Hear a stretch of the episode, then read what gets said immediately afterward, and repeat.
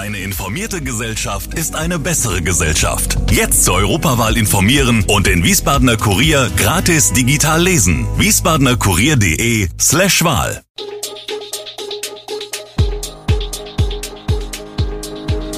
Gude, unser morgendliches News Update. Das Wichtigste aus Wiesbaden für Sie im Überblick. Guten Morgen aus Wiesbaden an diesem 14. März. Für Wiesbadener Gaskunden wird es teurer, Ukrainer finden Zuflucht in Bleidenstadt und die aktuelle Lage in der Ukraine. Das und mehr hören Sie heute im Podcast. Rund 3000 Menschen haben am Sonntag auf dem Dernschen Gelände in Wiesbaden gegen den Krieg in der Ukraine protestiert. Aufgerufen zu der Veranstaltung haben Palast Promotion und Schlachthof. Innerhalb kürzester Zeit wurde das auf die Beine gestellt. Wir haben vor einer Woche mit der Organisation angefangen, erzählt Michael Stein von Palast Promotion. Alle Künstler hätten sofort zugesagt und traten ohne Honorar auf. Die Bühne ist erst am Sonntag früh aufgebaut worden. Unterstützt wurde die Aktion auch von 30 Wiesbadener Kulturinstitutionen. Wir sind hier, um ein Zeichen zu setzen, dass wir den von Putin vom Zaun gebrochenen Krieg in aller Deutlichkeit verurteilen, sagte Oberbürgermeister Gerd Uwe Mende auf der Bühne. Die Wiesbadener Staatsanwaltschaft hat am Freitag Akten des städtischen Jugendamts beschlagnahmt. Darin geht es um die Betreuung des Mädchens, das am vergangenen Sonntag bei einem Bootsbrand im Schiersteiner Hafen ums Leben gekommen ist. Wie berichtet stand die Bezirkssozialarbeit der Landeshauptstadt mit der Familie des Mädchens in Kontakt. Seit wann und wie engmaschig, dazu gab es vom zuständigen Amt für soziale Arbeit auf mehrmalige Anfrage keine Auskunft. Der Ukraine-Krieg ist bereits in den Wiesbadener Wohnungen angekommen, wenn die Gasheizungen aufgedreht werden. Wegen der Folgen der Energiekrise traf sich jetzt Bürgermeister und Wirtschaftsdezernent Dr. Oliver Franz, CDU mit einigen Vertretern der Wiesbadener Industrieunternehmen. Die Abhängigkeit von russischem Gas und Erdöl, von Kohle und Uran ist groß, 59 Prozent aller Importe beziehen sich auf Erdgas und Erdöl aus Russland. Deutschland hat hierfür 19,4 Milliarden Euro im Jahr 2021 an Russland gezahlt. Derzeit sind auf dem Energiemarkt alle bekannten Marktmechanismen außer Kraft gesetzt, so der Vorstandsvorsitzende von SW Versorgung, Ralf Schotlock. Oliver Franz machte deutlich, dass die Einflussmöglichkeiten auf kommunaler Ebene eingeschränkt seien.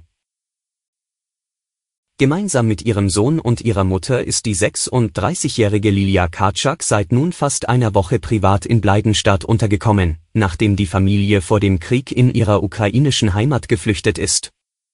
Ihr Mann und ihr Vater hingegen sind weiterhin in der rund 120 Kilometer von Kiew entfernten Stadt Schütomyr und beteiligen sich an der Verteidigung der Ukraine.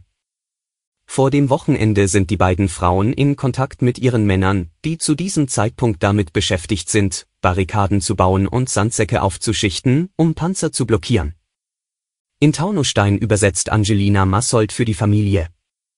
Da sie entfernt mit der Familie verwandt ist, hat sie unmittelbar bei Beginn des Angriffskrieges auf die Ukraine Kontakt mit ihnen aufgenommen. Als nach zehn Tagen auch auf Schütomyr die ersten Bomben gefallen sind, hätten die drei kurzerhand doch entschieden, ihre Heimat zu verlassen. Bei ihren künftigen Schwiegereltern hat die Lehrerin am Gymnasium Taunusstein einen guten Platz für sie gefunden.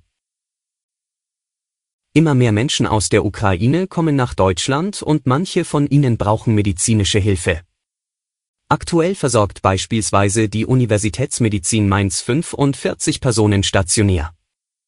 Es handelt sich dabei fast ausschließlich um Krebspatienten, insbesondere aus dem evakuierten Tumorzentrum und der dortigen Kinderklinik in Kiew, teilt ein Sprecher der Klinik mit.